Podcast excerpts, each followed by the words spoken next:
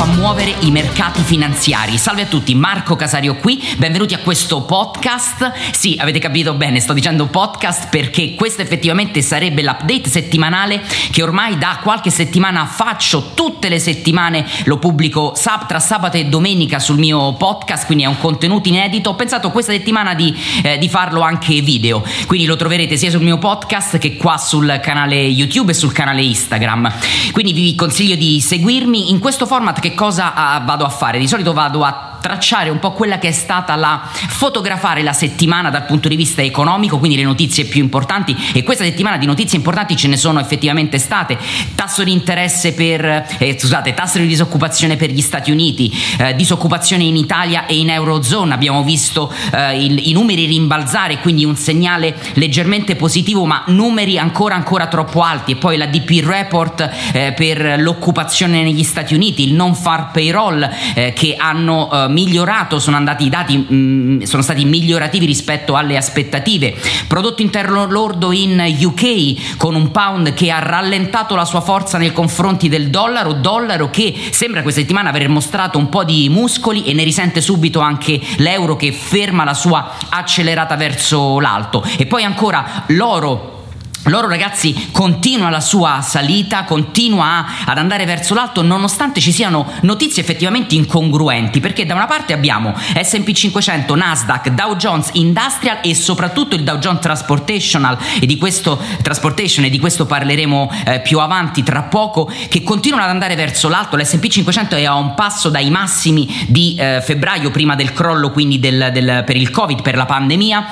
Il Nasdaq invece ormai è andato eh, verso le stelle, sta sopra gli undicimila, e soprattutto, ragazzi, il Nasdaq per il quarantacinque per cento viene mosso da cinque aziende, le cinque mega tech companies che tutti quanti conosciamo, inutile ripeterlo: Amazon, Google, eh, Apple, Facebook, eccetera. Ehm, quindi nonostante i mercati azionari stiano andando verso l'alto, va verso l'alto anche l'oro, e di solito mh, dovrebbe succedere il contrario. Quindi questa è la prima incongruenza. Seconda incongruenza, eh, obbligazioni. Le, i, i tassi di, di rendimenti sull'obbligazionario americano a dieci anni hanno raggiunto il minimo storico, siamo intorno allo zero virgola cinquantadue zero virgola cinquantatré per cento, mai toccato questo valore. Vi ricordo che la curva dei rendimenti va al contrario, cioè quando le obbligazioni vanno verso l'alto, vengono acquistate, va verso il basso il rendimento, quindi vuol dire che gli investitori stanno investendo in asset eh, perché evidentemente in, in asset più sicuri, dove ehm, eh, la loro visione è evidentemente in certa dell'economia e della finanza. Però continuano a investire anche sull'azionario, è solo che lo stanno facendo, ragazzi, ed è qui la, la verità, e l'andremo a snocciolare un po' negli appuntamenti della settimana prossima. Trading Today tredici e quaranta tutti i giorni in diretta, eh, ragazzi, ci accompagniamo nel viaggio quotidiano attraverso il mondo della finanza, dell'economia, per migliorare e affinare le nostre doti da trader e da investitori, quindi ne parleremo poi eh, abbondantemente più in là. Um, quindi eh, questa è un'incongruenza interessante, no? Investitori che investono sia sull'azionario, che continua ad andare eh, verso l'alto, anche se stanno investendo su poche aziende ris- rispetto al paniere totale, e eh, continuano ad investire sull'obbligazionario e sull'oro, beni rifugi. Anche Bitcoin continua ad andare bene perché continua a salire, siamo oltre gli undicimila, sarà una settimana decisiva per vedere se riuscirà a sfondare il muro dei dodicimila e portarsi tra i dodici e i quattordicimila eh, eh, dollari. Quindi veramente interessante il recap di questa settimana. Andiamo a a vedere insieme il, la week in review, come la chiamo io, cioè facciamo una rec- recensione de, di quello che è accaduto durante la settimana, e che cosa e come e perché si sono mossi in un certo modo i mercati. Ragazzi, iscrivetevi al canale YouTube, iscrivetevi al mio podcast, trovate i link qui sotto nella descrizione. Ci vediamo prestissimo, grazie mille per l'attenzione, buon trading a tutti, ciao! Ed eccoci qui alle notizie più importanti della settimana, che si apre con la, uh, il tavolo di discussione tra U S A e Cina, e infatti si fanno ancora più tese i rapporti tra le due eh, nazioni, perché um, eh, Trump conferma la sua eh, diffida, non solo conf, con, eh, conferma il, eh, il divieto, il ban che c'è stato su TikTok e su eh, WeChat, rispettivamente TikTok dell'azienda eh, cinese ByteDance e eh, WeChat della, del mega conglomerato, la mega azienda Tencent. Con, considerate che Tencent è la seconda azienda con maggiore capitalizzazione di mercato in Asia, e, e subentra Microsoft, che sembra voglia, abbia ovviamente interessi di altra natura, ma sembra voglia un po' salvare la situazione e acquisire l'operatività di TikTok a livello americano. Quindi ehm, negli Stati Uniti si occuperebbe, occuperebbe Microsoft di, così diciamo, gestire eh, i dati e il traffico di TikTok. Ci sono quarantacinque giorni, adesso mi sembra che um, ci sia un primo checkpoint il quindici settembre eh, e poi eh, quarantacinque giorni di tempo per concludere, questa, um, concludere questo accordo. Staremo a vedere, ma Trump non è affatto positivo e sembrerebbe proprio voler tirar fuori i due colossi cinesi. Questa tensione tra America e Cina mh, ci ha accompagnato un po' tutta quanta la settimana, ma ci sono anche notizie molto importanti. Lunedì infatti l'OPEC Plus ha eh, dichiarato, parlando di petrolio e di eh, produzione del petrolio, che ci troviamo in una situazione veramente eh, delicata, eh, delicata perché eh, il consumo del petrolio ancora non, non si alza, quindi rispetto a, alle aspettative che si avevano il petrolio rimane ancora, il consumo di petrolio rimane ancora basso, e basti pensare a quello che sta succedendo alle compagnie aeree, che vedono un calo drastico in questo periodo dell'anno, eh, che di solito l'estate eh, per loro è un periodo invece mh, ottimo dal punto di vista Delle, delle revenue, eh, quindi stanno ehm, volando meno aerei, si stanno spostando meno persone e il petrolio eh, viene molto utilizzato in questo settore. Quindi eh, l'OPEC diciamo dice di, di, di fare attenzione e di stare attenti, perché vedete qua conclude con questa frase: there is a lot of uncertainty out there, e quindi mh, questo vuol dire che è veramente difficile fare dei, delle forecasting, cioè delle previsioni su quello che effettivamente può essere il futuro. E poi adesso andremo a vedere anche, anzi andiamo a vedere subito che cosa fa il petrolio effettivamente in questa uh, settimana e, e vi ricordate che il petrolio insomma sembrava potesse, aveva rotto quel triangolo ascendente che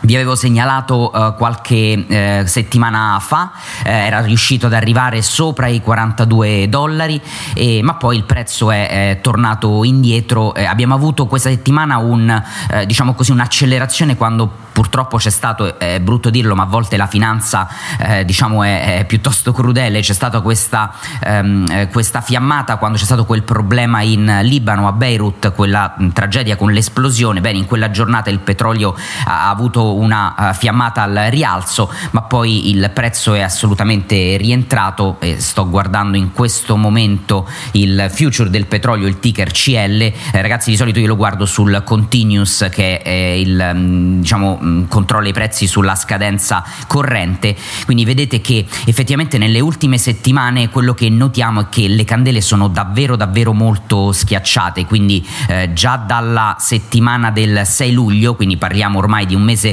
abbondante, vediamo candele dal corpo piccolissimo, e eh, è stato, sebbene è stato recuperato il gap di cui vi avevo parlato, che era stato creato dalla candela eh, forte ribassista del due marzo, quel gap è stato recuperato. Eh, quello che vediamo è che gli spike del petrolio non sono mai riusciti ad arrivare al di sopra eh, dei eh, quarantadue dollari, sono sempre stati respinti, quindi la settimana il dollaro la chiude a quarantuno virgola novantaquattro. Dato positivo comunque, la media a sette periodi riesce a passare sopra alla media a ventuno periodi, quindi insomma eh, segnale tecnico di eh, forza del, dell'impulso. Interessante vedere che cosa succederà la settimana prossima.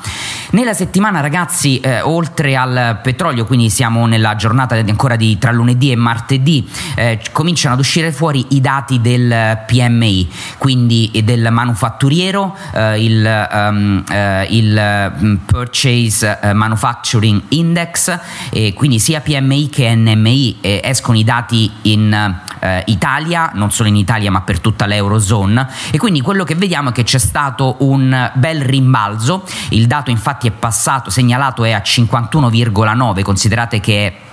Il, il maggior risultato degli ultimi venticinque mesi, e ovviamente questo dato fa fronte anche a, ehm, al lockdown che c'era, che c'era stato. È un ottimo rimbalzo, vedete, ci sono paesi tipo la Francia che fa cinquantadue virgola quattro, eh, ma ci sono, noi facciamo meglio della Germania che sta a cinquantuno e addirittura dell'Olanda che sta a quarantasette virgola nove. Perché è importante essere, essere sopra il valore cinquanta? Perché il valore cinquanta di quest'indice fa da spartiacque tra il il territorio di, definito di contrazione economica e il territorio invece definito come espansione economica. Sopra i cinquanta si dice che siamo in una fase in cui l'economia sta espandendo. È uscito anche, come vi dicevo prima, il dato, eh, qui lo, lo vediamo dal sito ufficiale che è il sito di I H S Markit. Per chi ragazzi volesse andare a vedere dove prendere questi dati, ho fatto proprio un video apposito in cui ho spiegato l'importanza del dato P M I e N M I, che altro non è che il cosiddetto eh, services P M I, cioè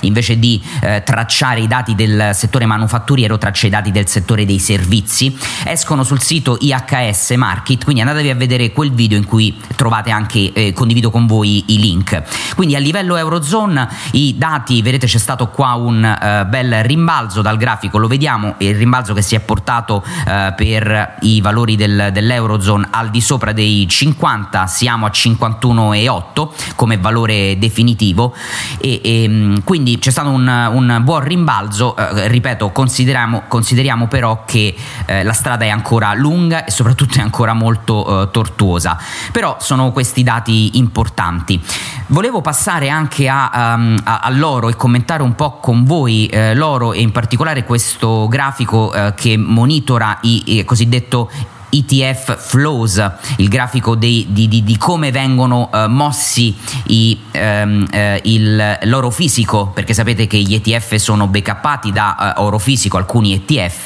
e quindi è sempre molto interessante andave, andare a vedere l'oro che cosa fa, perché stiamo in una situazione molto particolare, ragazzi, ne parleremo in settimana, nella settimana prossima voglio fare proprio un approfondimento per farvi capire eh, come c- abbiamo in questo momento storico sull'oro delle notizie assolutamente contrastanti. Che cosa intendo? Intendo dire che abbiamo l'S and P cinquecento che ha raggiunto eh, il, diciamo così, dei massimi rispetto al time frame mensile. Abbiamo il, le obbligazioni americane a dieci anni che sono finite a un valore storico basso, quindi eh, un, non si era mai visto un valore così basso per gli interessi, i rendimenti, parlo delle obbligazioni eh, americane. Siamo arrivati allo zero virgola cinquantatré percento, ci avviciniamo sempre di più allo zero, quindi le ob- ricordatevi che c'è questa correlazione inversa tra obbligazione e rendimento dell'obbligazione. Se il rendimento dell'obbligazione scende vuol dire che stanno, si stanno comprando eh, titoli di Stato, in questo caso a scadenza a dieci anni.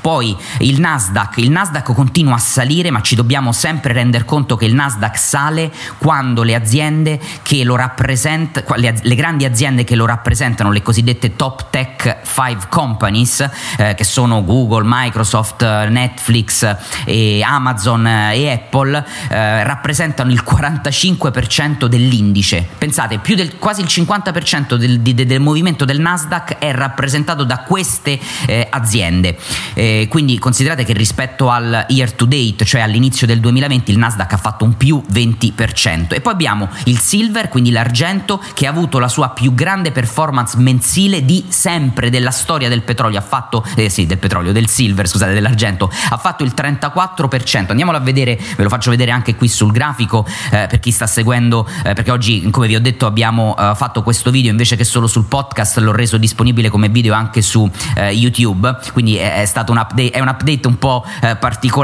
Guardate, questo è stato il rally, considerate le ultime quattro candele, siamo su time frame settimanale, vedete che il, il, l'argento è passato praticamente dai diciotto dollari a toccare i trenta come massimo e poi ha chiuso la settimana a ventisette virgola cinquantaquattro. Questo è stato il miglior mese per il silver eh, della sua storia, non ha mai fatto un eh, valore così alto. Ma tornando all'oro, qui la domanda adesso che tutti si fanno è: continuerà l'oro a, ehm, a salire o ci sarà un fisiologico eh, ritracciamento? E spesso si discute, e, e di questo approfondimento, ragazzi, vi voglio rilasciare in un video che faremo la settimana prossima, però voglio dire che i fondamentali dell'oro eh, e, mh, spesso si discute espansione economica, contrazione economica e comportamento del, dell'oro, no? Cioè quando c'è rischio e incertezza incertezza, eh, di solito questo, eh, questo rischio di incertezza sui mercati dà slancio all'oro, che è considerato un bene eh, rifugio, eh, però in questo, in questo momento l'oro si sta, eh, si sta espandendo, quindi sta andando verso l'alto nonostante i mercati siano, eh, stiano continuando il loro rally, quindi la loro, ehm, il loro trend rialzista, e quindi qualcosa di strano c'è. Non solo, anche le obbligazioni stanno eh, andando verso l'alto, sia quella a dieci anni che eh, per esempio andare a vedere T L T, che è l'obbligazione a trenta anni, anche quella sta andando verso l'anno, ok? Perciò ehm, eh, considerate un'altra cosa, l'oro sta in questo momento storico sta risentendo tantissimo della parte della debolezza dell'uso dell'oro nel eh, commercio, no? Con l'oro ci fanno i gioielli, ma c'è stata eh, un grande da- danneggiamento nei confronti della domanda, Eh, soprattutto in Cina, di gioielli, di lingotti, di eh, monete, e anche tecnologica, perché l'oro viene in parte utilizzato anche nel settore tecnologico, e, e, e quindi ehm, si è ridotta di molto la domanda durante il, il Covid, eh, però ha prevalso l'incertezza evidentemente eh, economica e geopolitica, che ha sostenuto eh, l'oro dal punto di vista degli investimenti. Quindi questo grande rally non è dovuto ad un aumento della domanda ed una scarsità dell'offerta, ragazzi, ma semplicemente a speculazione, a investimenti nell'oro. Ricordiamocelo, questo è importante, ma poi eh, non vi preoccupate, ne andremo a parlare. Altro valore importante, eh, altro dato importante è stato quello del G D P, cioè del prodotto interno lordo in U K, che guardate qui praticamente fa peggio della Sp- ah no, fa come la Spagna. Spagna chiude il dato del G D P, del prodotto interno lordo, a meno ventidue virgola sette, quindi una contrazione veramente importante, e U K fa lo stesso dato, meno ventidue virgola sette. Nonostante questo valore, il pound, se andiamo a vederlo nei confronti delle principali, principali valute, per esempio andiamo a vedere G B P U S D, quindi nei confronti del dollaro americano, il cosiddetto cable, eh, riesce comunque a chiudere Eh, la settimana ehm, con ha avuto un impulso eh, rialzista, ma poi chiude leggermente al di sotto eh, della, della grande candela che aveva fatto con la settimana del ventisette luglio. Considerate che l'impulso rialzista del pound nei confronti del dollaro era iniziato nella settimana del ventinove giugno, quindi è andato verso l'alto, e la settimana scorsa ci ha dato il primo valore di ehm, stop ehm, del, eh, di questo rialzo. Ma comunque, rispetto a questi dati economici terribili, ci si aspettava veramente una contrazione maggiore, che per esempio non c'è stata su euro G B P. Quindi l'euro ehm, eh, è stato nella settimana più, ehm, più forte del, del pound, quindi eh, il, mentre il ventisette luglio l'euro eh, nei confronti del pound era sceso, era andato a toccare questa struttura a ottantanove virgola settantaquattro, eh, sembrerebbe che ci abbia rimbalzato sopra questa struttura, e la candela di, della settimana scorsa riesce a chiudere eh, sopra a, a, um, alla chiusura della candela della settimana precedente. Quindi eh, i, i dati sono stati est- estremamente negativi, eh, però la, la finanza, come spesso succede, eh, si è comportata in maniera diversa. E poi abbiamo avuto, ragazzi, il report dell'Ocse e anche dell'Istat sulla disoccupazione e occupazione in Italia, e, e la situazione non è affatto, c'è stato un rimbalzo sicuramente, ve lo faccio vedere qua sul testo integrale eh, pubblicato dall'Istat, c'è stato un rimbalzo, ma questo rimbalzo non è eh, sicuramente ancora positivo come ci si aspettava, e probabilmente, come dice lo stesso report, dobbiamo aspettarci tempi eh, davvero duri, per non solo per l'Italia, ma questo a livello eh, europeo e a livello globale. Dal punto di vista del valore della eh, disoccupazione siamo a ehm, siamo a considerate che da febbraio duemilaventi il livello dell'occupazione è sceso di circa seicentomila unità, e sono però diminuite anche le persone in cerca di lavoro, eh, sono diminuite di centosessantamila ehm, unità, e quindi a fronte di un aumento degli inattivi di oltre settecentomila eh, unità. Vedete che qua il ehm, la, questa è la, ragazzi, la linea dell'occupazione, ok, con la media mobile a tre mesi, vedete che sta eh, scendendo. Il tasso di disoccupazione è salito ed è salito intorno, siamo qui eh, sopra l'otto, Uh, siamo sopra a giugno duemilaventi uh, all'otto virgola cinque otto virgola sette per cento, quindi ancora alto uh, sicuramente, eh, però c'è stato un rimbalzo, ecco, questo bisogna notarlo. Vedete qua c'è stato questo rimbalzo, si è fermata la linea, fatto questo, non è un recupero a V, ma ha fatto questa eh, grossa inversione. Staremo a vedere i dati successivi, sarà sicuramente importante. Sono usciti anche i dati, ragazzi, della sia della jobless, jobless claim in eh, eh, America, eh, sia del, dell'unemployment rate eh, americano, e quindi ve lo, eh, lo andiamo a commentare. Il jobless claim è sta, è, è, rispetto alle aspettative ha chiuso sotto. Quindi siamo andati, ehm, il dato diciamo è stato positivo rispetto alle aspettative, ma siamo ancora molto molto alti. Eh, qui abbiamo sul, proprio sul sito di, dell'A D P che, che pubblica il eh, National Unemployment Report, vedete che c'è stato un aumento dei eh, salari, queste sono le buste paga che vengono calcolate da questa eh, azienda, centosessantasettemila unità, vedete che in particolare le piccole aziende hanno eh, assunto sessantatremila unità e le grandi aziende, quelle con più di cinquecento employees, cioè dipendenti, centoventinovemila unità, mentre il reparto mid-size, quelle che hanno dipendenti, aziende che hanno dipendenti tra i cinquanta e i cinquecento, fa un meno venticinquemila eh, unità. Quindi diciamo il dato è positivo, ma ancora eh, sopra, abbondantemente sopra al eh, milione. Eh, le jobless claim, infatti, che sono state pubblicate, sono state pubblicate, eh, aspettate ve lo faccio, jobless claims, ve lo faccio vedere al uh, volo, um, stiamo sul milione, uh, eccolo qui, sul milione, no questo non è July, fatemi vedere agosto, perché questo era luglio e a luglio, vi ricordate, l'abbiamo commentato insieme, era eh, circa un milione quattrocentotrentaquattromila unità, invece dal punto di vista delle, eccolo qua, due giorni fa siamo a un milione centottantaseimila, quindi ancora abbondantemente sopra al milione. Le jobless claims, ragazzi, sono le richieste alla disoccupazione, ok? E poi è uscito venerdì il tasso di disoccupazione eh, americana, che è stato comunque eh, andato al di sotto delle aspettative, e